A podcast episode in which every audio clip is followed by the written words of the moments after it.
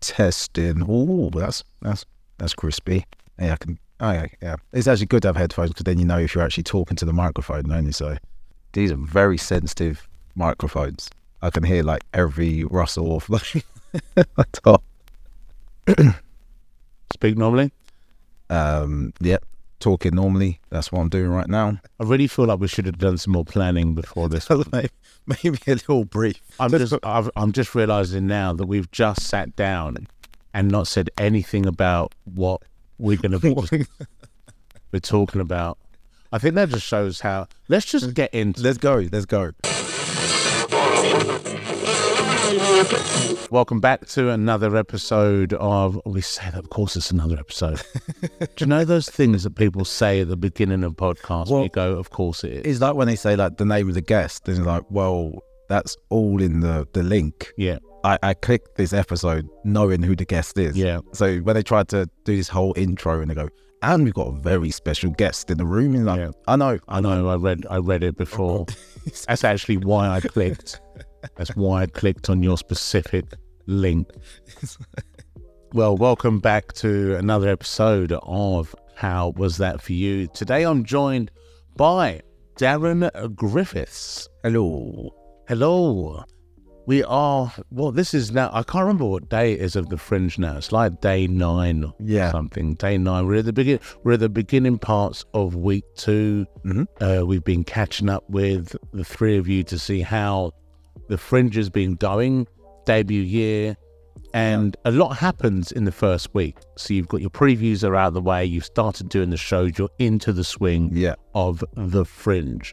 And you've got reviews as well that have come out. Yeah. So how is that, even comparing it back to before the Fringe of what we thought was going to happen? How has your first week been? I think that I set my bar quite low for the first week, so it's exceeded that, which is nice. It's the best way. Yeah. It's the best way. Really have nice. Really low expectations. Yeah. And then anything else is a bonus. Yeah, like I had hoped that I would have, you know, my room's 56, so I was hoping to have, you know, half in the room and, you know, just work on the show and make sure the show is good. And then by, you know, the third or final weekday, it's then full. Yeah. But I've managed to have a full room every single night of the Fringe except for the previews, but it's been really good. And the feedback I've got has been really nice from people actually in the room. Yeah. I've been following the feedback online, not for any jealousy or resentment,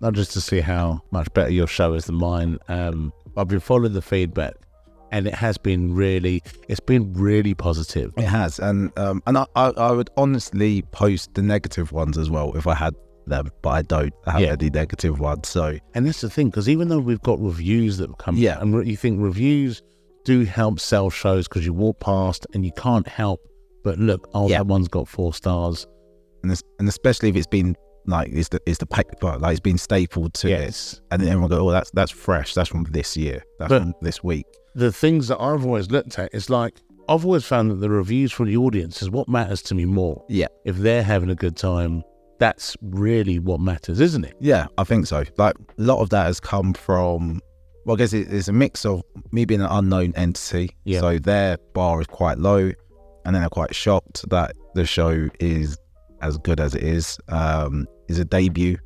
So again, they're probably bar's low again, thinking, you know, maybe, you know, he's trying something, maybe it'll be okay. And and I think the flyering thing as well, actually going out and flyering and building an affinity. So they get to meet you. Yeah. And I think that's a big thing for them. Yeah. And I like the fact that now when I walk through the courtyard, people are still around. Yeah. They feel like they feel okay to come up to me and be like, hey. And I was like, oh, and I tend to remember most of the people, especially if I fly them before, if they come to the show. Then that's my memory is terrible. I need to meet someone, I reckon, 3 or 4 times before it's ingrained that I met them. Yeah. And that needs to be of recent time as well. Right. And I feel terrible that I don't always remember. It will take a second. There was a lady that came yesterday. Yeah. And her I remembered because she was such a bubbly lady. Yeah. And that's the thing. You either remember the people that are really, really sort of big characters or the people that you just fucking hate. Yeah, there's one guy who walks around Edinburgh who I've flyed once. Everyone else on his table was very warm. Yeah. And he was just giving that kind of, that kind of insecure alpha male energy. You know, like they watch YouTube videos of how to be an alpha male kind of energy. And he was like, he just wanted me away from the table. And each time I've seen that table round, everyone seems to be having fun except for this guy.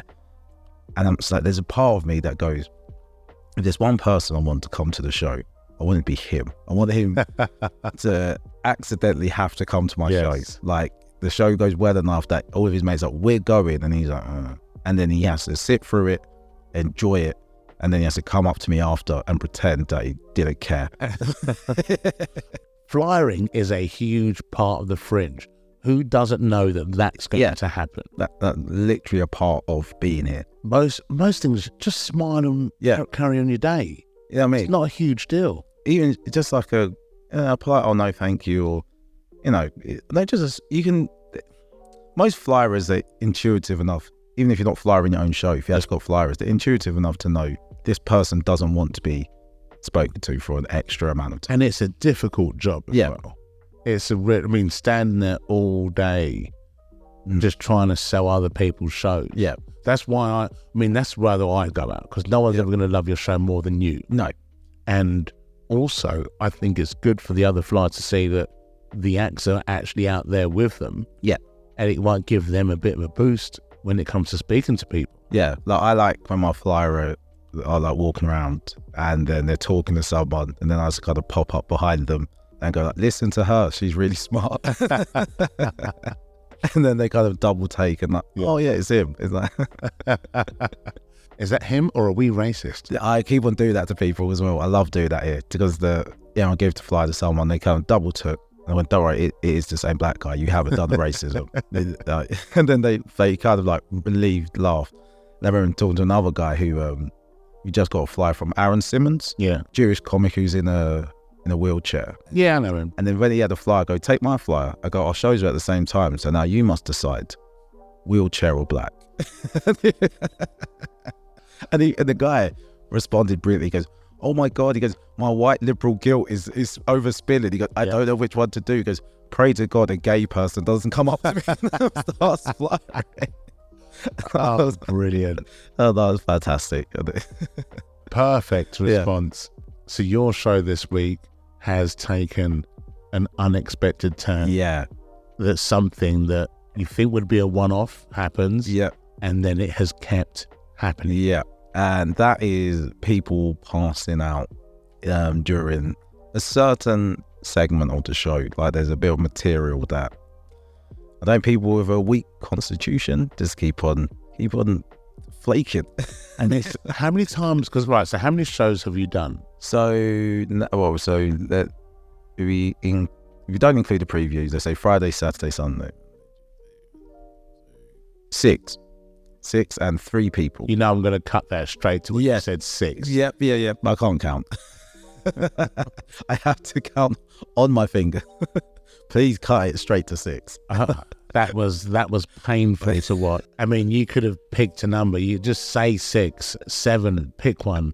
It's got to have no concept of time since being up here. No. I'm genuinely taking each day as it comes. I got a day wrong on stage. Yeah. I was like, oh, look how many people are out on a Tuesday. They're like, it's Wednesday. Like, look how many people are out on a Wednesday. I generally have to look at my diary at the start of the day and go, right, this is what I'm doing today. Not even, oh, it is Thursday. This is what I'm doing today. This is what the plan for today. Yeah. That's it. And then I don't think about tomorrow. I don't think about yesterday. It's like, I'm just trying to get through today. I only know that it's Thursday because we agreed to record this on Thursday. Back to the show. We've done 6. I say you've done 6 shows. Yeah. Out of how many of those has somebody passed out? 3. That's amazing. So 50% knockout rate. It was 75%. I think it's reduced since I've put in a disclaimer. I put in a trigger warning just before. I think you should take it out. Part of me wants to. I really think you should. Part of me actually wants to. I just want to go into it and just watch people just faint. I did a show once where I told this joke. And this guy in the front row, He laughed so hard that he triggered an asthma attack. And I was sitting there watching him laugh, trying to scramble him for his inhaler. His wife is laughing, trying to get this inhaler. And I was like, what is going on? And she was like, he's having an asthma attack. And I was like, he might die. And the audience are now laughing at him, which is a really bad thing. And I said on stage, I was like, is it wrong that part of me wants him to die? That would have triggered him somewhat. And he is piercing himself laughing even more at this. And I was like, if he dies, that's the greatest review you could ever want. Exactly. Come to my show if you dare. You might laugh till you die. You might laugh until you die. And there's those moments that you want to review it in as well. Yes. They can't say the show is anything less than 4.5. Minimum 4.5. Minimum 4.5. Killed someone in your show. Minimum 4.5 stars. Like, you can't go below that. No, you can't give someone a 3-star or a 2.5-star review and then go, oh, but someone found it so funny they died. They'd completed life off that joke. That's a minimum of 4 stars. And people passing out in your show, take away the trigger warning just to see where we go with it. Yeah. Because with the trigger warning, what people get, obviously they get primed for it.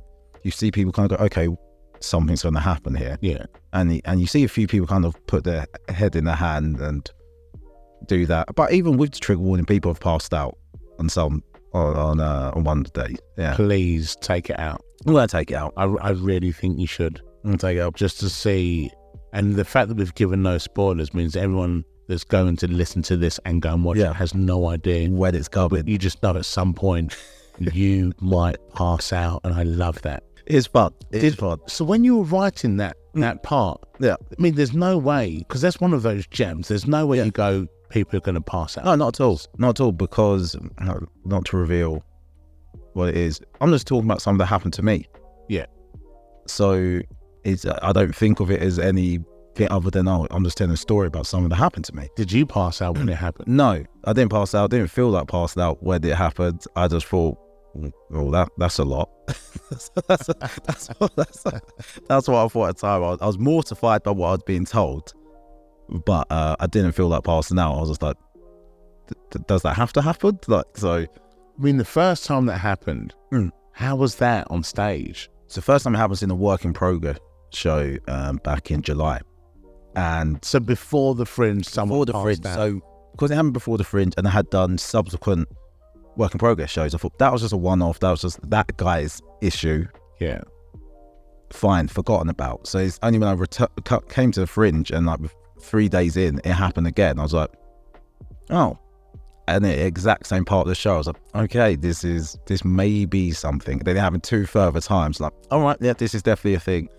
And so when it first happened, because I thought you were lying, and I saw you post about it, because this sounds like the type of shit I say when I'm making stuff up. Because I've said that to people, like when I'm flying people, the stuff that I make up, I'm like, please don't miss the show. I've just seen a lady who missed the show last year. And she's now homeless, and I don't want that for you. I'm not saying the two are connected, but she did tell me that's the exact reason why she's now homeless. She wasn't homeless. She wasn't the show. So she missed the show and thought, what's the point in trying? And that sounds like something that I would definitely make that up. Yeah, but so when it first happened, it was up in Leeds, Farsley or Pudsey, just outside Leeds. And big room, so quite a big room, and I was just looking out and not knowing what's happened, and just seeing it was a man and a woman, and the woman was in absolute hysterics as the guy was just kind of, he slumped in his chair, and I was thinking, okay, I'm not sure what's happening here. And then he just fell off the chair completely, like fully just dramatic, you know, chair shifts, the table shifts, that kind of scratching on the floor. So everyone turns and looks, and I'm like, oh, is he okay? And she's like, yeah, he's fine. But she's saying that through laughter. So I'm like, I'm not sure what's happened here. And then I've clocked what I just said on stage. I was like, I think that might have been the cause. And then when he came round, I was like, well, I want to carry on the show. Did anyone pick him up or they left him there? No, so the show kind of stopped. People got up, they moved chairs, gave him some air, brought him back round. Is that the same thing that's been happening in this show? People have, you've had to stop the show. So that time was the most dramatic reaction. First time here was, show stopped, house lights up. They thought they needed an ambulance for him. Yeah. Tech staff come running out of the room. They got some water for them. And then, so it was like lots of commotion. So then the rhythm of the show was stopped. You know what? I love how blasé you are about right now. You're just like, this has happened so many times. It's just an inconvenience. This is what happens. So on the stage now, when he got up and he left and, he went outside to got some air, and the house staff were like, okay, are you okay to continue? Not to sound like a sociopath, but I was kind of waiting for him to leave. Just kind of happens all the time. Yeah, I was like, I go, guys, this was a shock to you, but this isn't the first time for me. I go, I just kind of wanted him to leave so we could carry on having fun and doing this. Just put him outside. And then that got the crowd just back into the rhythm of the show. Then the second time, there was a woman who passed out, but she passed out in a much more elegant way of not letting anyone know. She just told her husband, I think I'm going to faint. And then he kind of held her head up and just poured water into her mouth. I didn't see this. It's only after this. Weekend of Bernie style. He worked her head like a puppet. Yeah. And then when she kind of came round, he was like, it's done now. And then she was like, oh, okay. And then she just kind of carried on the show. So only after the show, they go, oh, she passed out, by the way. That's not the first time this kind of stuff has happened. No, I think he almost anticipated, oh, this sounds a bit... You're okay. She's not going to make her through this. Okay, don't fall. Don't make a scene. Here's your water. Oh, no. And then the third time was, I managed it completely. So no, the house staff didn't even put the lights on. Yeah. The guy started wading. I said, is he all right? And then his missus went, no, he's fine. And I started talking for another 2 seconds. Like, no, he's not all right. They haven't got any water. Just give him some water. I go, do you want to go outside or you okay to sit through this? Because I'm going to carry on. I'm not going to stop. It's going to get worse. Yeah, and it is going to get worse for the next minute. So do you want to carry on? No. He was like, no, I'm fine. I go, just cover your ears, man. Cover your ears. Just cover your ears. Like a child.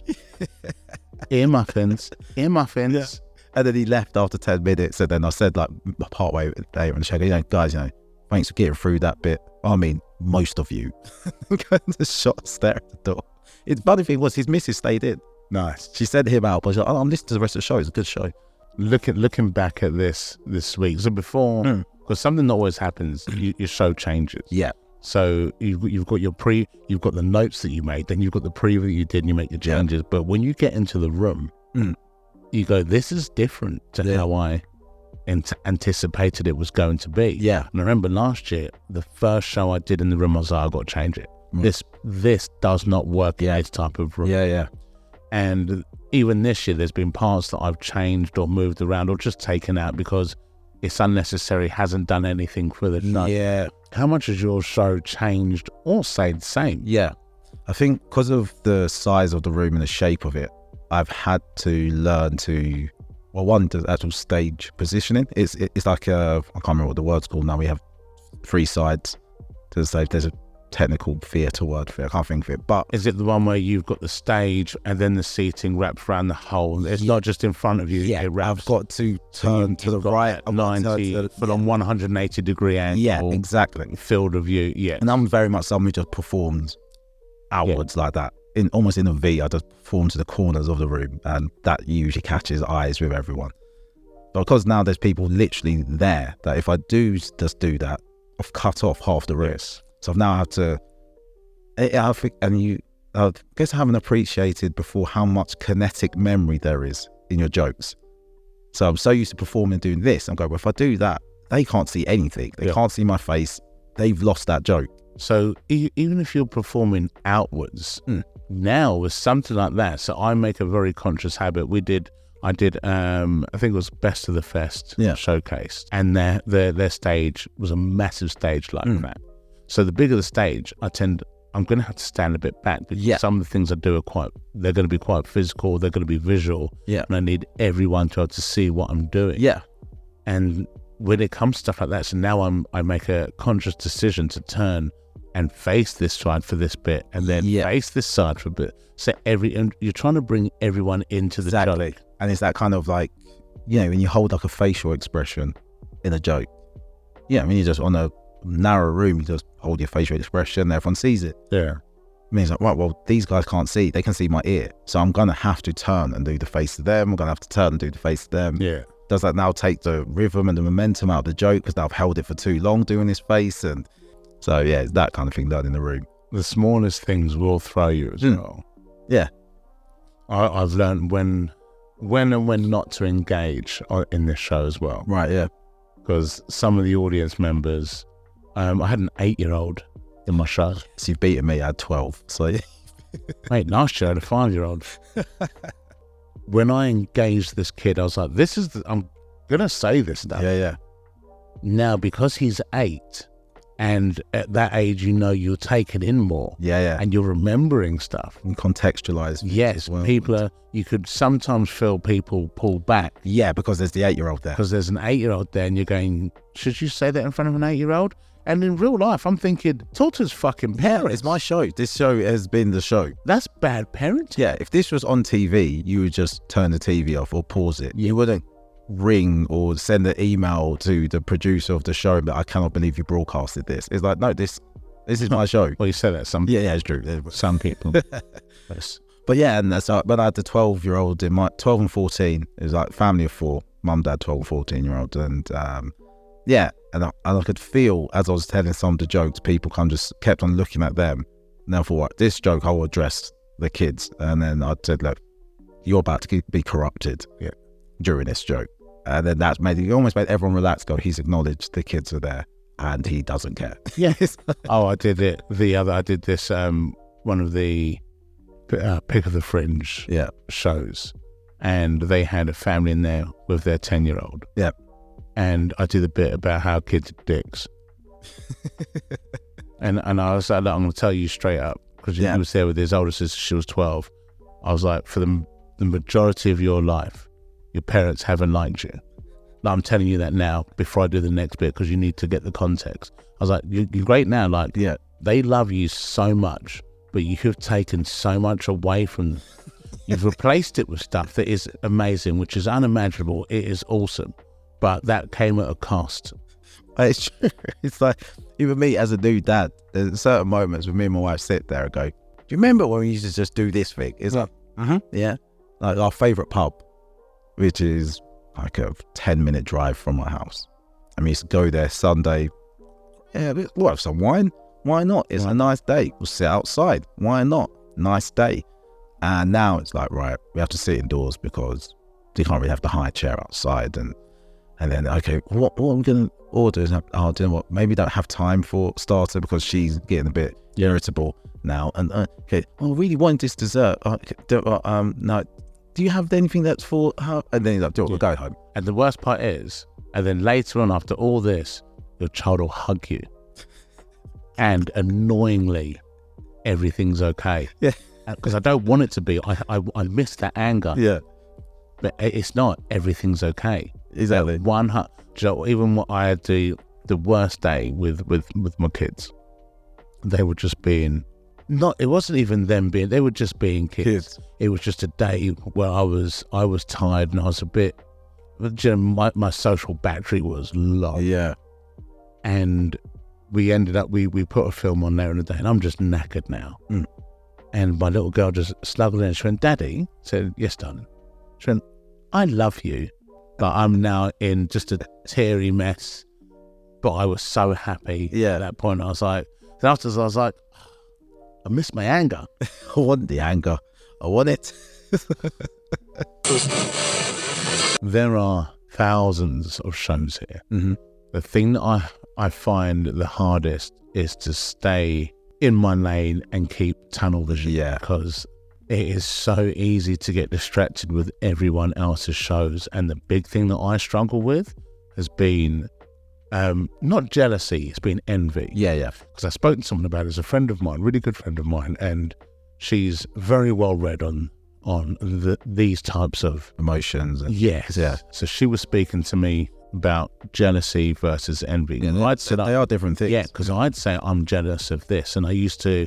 With me, I'm like, if I feel something, I have to own that emotion. Yeah, because that's the only way I have to deal with it. I have to get it out of me. Yeah, and then I can work on it. And I'd say, yeah, I'm jealous of this. And she was like, you're not jealous. You're envious. Yeah. But jealousy is about the person, envy is about the thing. Yeah. And that's even now. And it's so ridiculous that you still feel that where it's the same. I've sold out every show. Yeah, yeah. I'm sold out until Sunday, yet I'm still looking at other people mm-hmm. going, yeah, but they've sold out their entire run. Yeah, yeah, of course. Yeah, but they've done this. Yeah. Well, I think that's symptomatic of being ambitious. I think that, you always look up the ladder, don't you? Yeah. And especially in a game like comedy, which is very competitive, even though it is artistic, it's so competitive. It's really competitive. And it's not even just the competition, because you think to do this, yeah, you have to have a level of confidence. Yeah, yeah. You've got to have a level of, I'm really good at this. You've got to have that confidence to go out there and do it. But for the fact of the matter is, depending on how many people in the room, you think you have something more important to say than that number of people in the room. Yes. So if you're performing in front of 60 people, I have the most important thing to say. 20,000 people, I have the most important thing in this room. And when you've got posters of your face and stuff, it's like, no, I definitely do have the most important thing to say here. And it's one of those where I'm like, because you want it to be the best so bad. Uh-huh.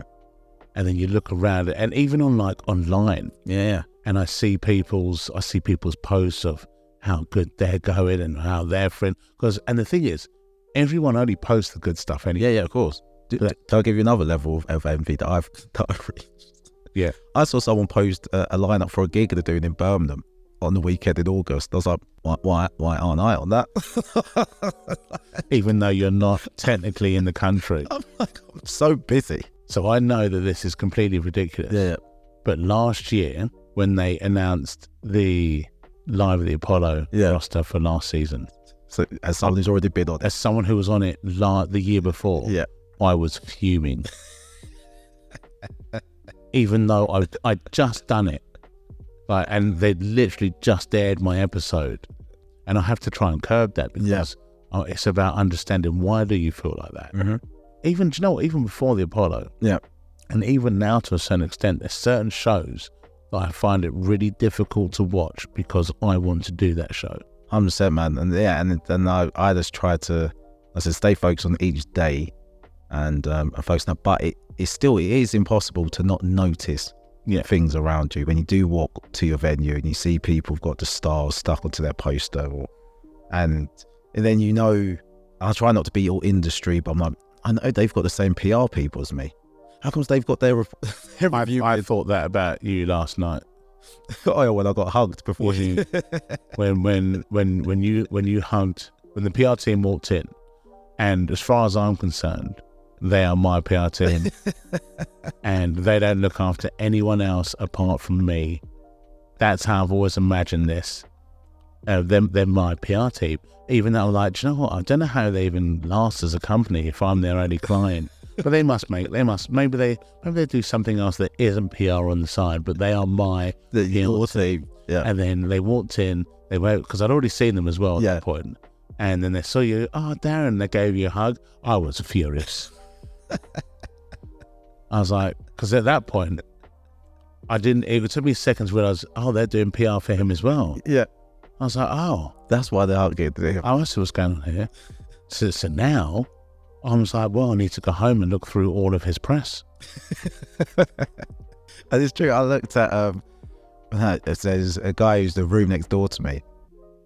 And he's a mate of mine, but he's got the same guys doing the PR. And I was like, what? He's furious again. I was like, he's got the Scotsman. It was bad enough that it was me and you. Now I know they have 3 clients. Oh, they have a few. They have a few clients. I have to talk to them about this now.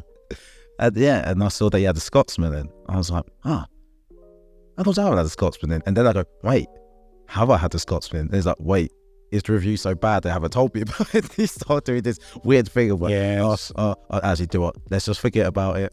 I always have to just reset and go, focus on today. They send me a review that I really wish I hadn't seen.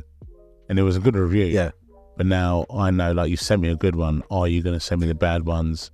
Yeah. Because I know last year I got maybe three or four 3-star reviews that I didn't see till one after the Fringe. Yeah, because that's their policy, right? It's, they won't send you the 3s. They'll send you 4s and above.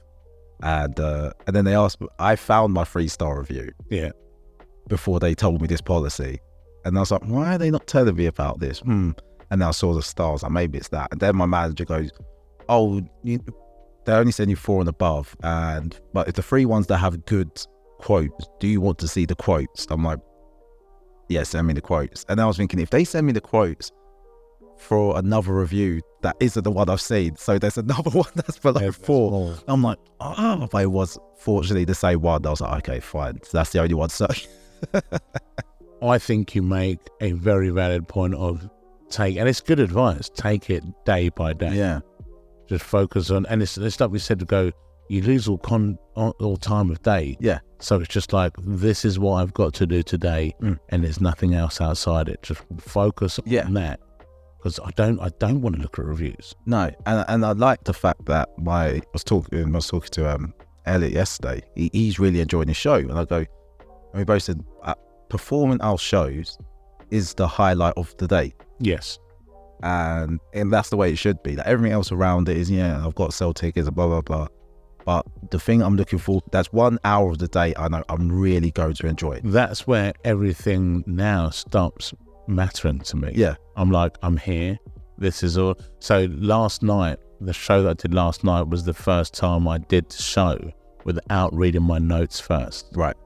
And I was just so happy. I was like, I've nailed it. The timing was right. I got all of the beats. Yeah. I need to go back and read through and see, did I miss anything? But I don't. It doesn't feel like I did, because it still felt like a complete show. Did it feel too easy? So you feel like I must have missed something? Yeah. Yeah, because I've had that before, and like, obviously shorter bits and stuff. It's like, I had to have missed something, because that felt too loose.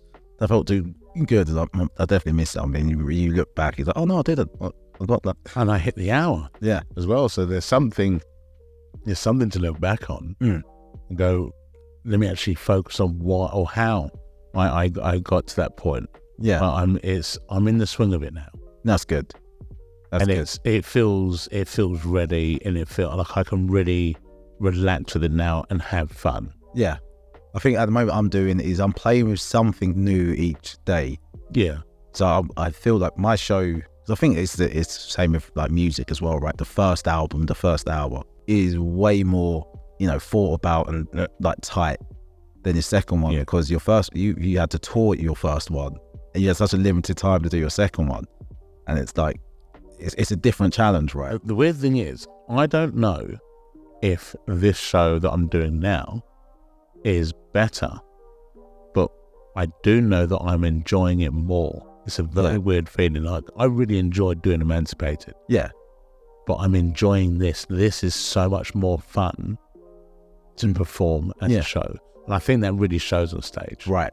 That's I imagine. I can definitely imagine that, because it's like, especially because you had a great debut as well. Yeah. You've got the validation. You don't like, no one can. Everyone's seen your first hour, so no one can ever see this second hour and be like, it's rubbish. No, they can't. It's like impossible. So it's like, well, it's either we like it or we don't. But it's definitely funny. Yeah. You can then add all the other bits, but does it have a narrative? Does it have this? Does it have this?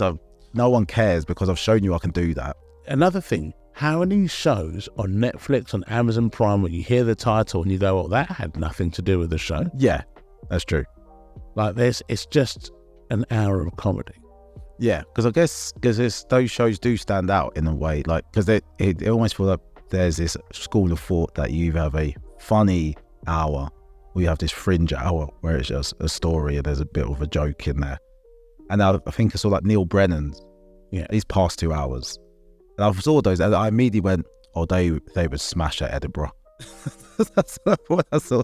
I thought they were great hours as well, but I thought, oh, that's Edinburgh, that is. That's a real Edinburgh show. Does this guy even know Edinburgh exists? Because if he did, he should take that show. Yeah. But yeah, I mean, I'm not sure where my show falls in that. In that divide, I hope somewhere in between. The topic that you're discussing makes it a tour show. Right. Because it's not about being at the Fringe. I see what you mean. Right. No, that's good. Yeah, so I don't want just to stay at the Fringe. I mean, I want to do well here, but I'm a capitalist comedian. I'm going to make change. Do you know what I do? Well, we need to make money. That's the difference. Like, I love it, but the money really helps. Yeah, the money's nice. Like, the money really helps me love it. When I look at the sales report, because of my day job, I can't avoid looking at figures and numbers and stuff. And I have basically this running total on the side that says, when do I cover my rental fee for the venue? Yeah.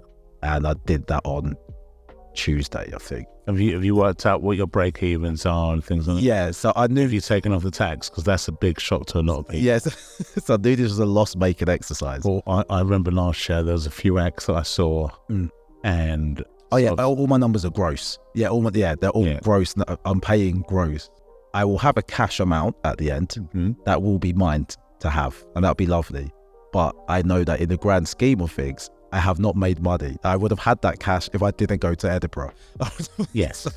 I'm meticulous about this stuff because, again, our full-time jobs have made us that way. Yeah, yeah. So I'm used to looking at a project and going, right, I need to make this much profit. Yeah. I can come away from this, go, whatever happens, that's what was meant to happen, because my show was the show is meant to be, and I didn't skimp on that. And then, yeah, it's next year, it'll be a thing of, right, we'll change that, we'll change this, we won't put so much money towards that. So you think we've got 3 weeks left, 3 weeks left to the Fringe. You're a week in, you know stuff now. Yeah. So what's going to be the things you keep the same, and what are the things you think, right, I can do this a bit differently now? Or within the show? Within the show, within your Fringe experience. Within the Fringe experience, definitely watching shows before mine. I need to give myself like an hour before my show. Have you been watching shows directly before your show? I did that once. So ended at 4:20. I start at 4:45. You know, I can't do that. I was a mess. I didn't realize how tiring it is to sit and watch someone else's show. So you think giving yourself a bit more of a break before the show? A bit more break before the show. After show, I'm chilled. I think from next week, I'll probably be able to. You probably see me at the bars a bit more from next week. But I still won't be going crazy. The final week, We'll see where the chips land. You know, if the chips land, then because I was saying to Elliot that it must be a bit of a burden to get nominated for the awards, because that means the last week you kind of still have to take your week seriously. You really? So I had that last week where I got put on curfew. The moment I got nominated, my agent was like, right, the hard work starts now. Yeah. This is the kind of stuff that you have to do. I don't want to see you in the bars. You've got people come and see the show. You're now for an extra show in a room that's triple the capacity. Yep. So literally, I was like a naughty kid. I'd go sneak out, and I'd be in the bar. And you're not very discreet. Exactly. Inconspicuous. In my mind, I'm like, how the fuck did he find me? Is it because you're on the bar doing shots, Emmanuel? Like, and it'd come in, go home. Damn it! It was hard. Yeah, my agent said that if it goes well, he will be there. Just lurking in the shadows, just going, go home. And that even in this first week, he said, go home. I was like, I'm going to go to this week. He's like, there's no need for you to go to that party. Yeah. Go home. I was like, okay. I find it easier on this, because your first year, it's all about FOMO. Yeah. You want to be everywhere. Yeah, yeah. This year now, I'm just like, nah. Like, even last night, I was like, I'm ready to go home. Like, I'm quite hungry. I'm going to go and chill. I've got stuff to do. Yeah, yeah. But yeah, it is that FOMO of going, yeah. And even when the events happened already, and I'll hear about it the next day, I go, oh, what was that on? I mean, I didn't get to go to that. I think, what was I actually doing last night? I was in bed enjoying my sleep. Well, by the time we meet next week, it's going to be the end of the second week, and we'll see how this has taken its toll, because you'll have the break by then. Yep. You'd have been able to sort of re-energize and see, like, where are we, and the shows will be in real swing, reviews will be out, and I'm hoping at that point you'll be broken. I'm still relatively fresh and optimistic, aren't I? You're still really happy, and I'm furious. But yeah, I'm looking forward to next week where we find out. It may happen. Yeah, we're going to find out how was that for you.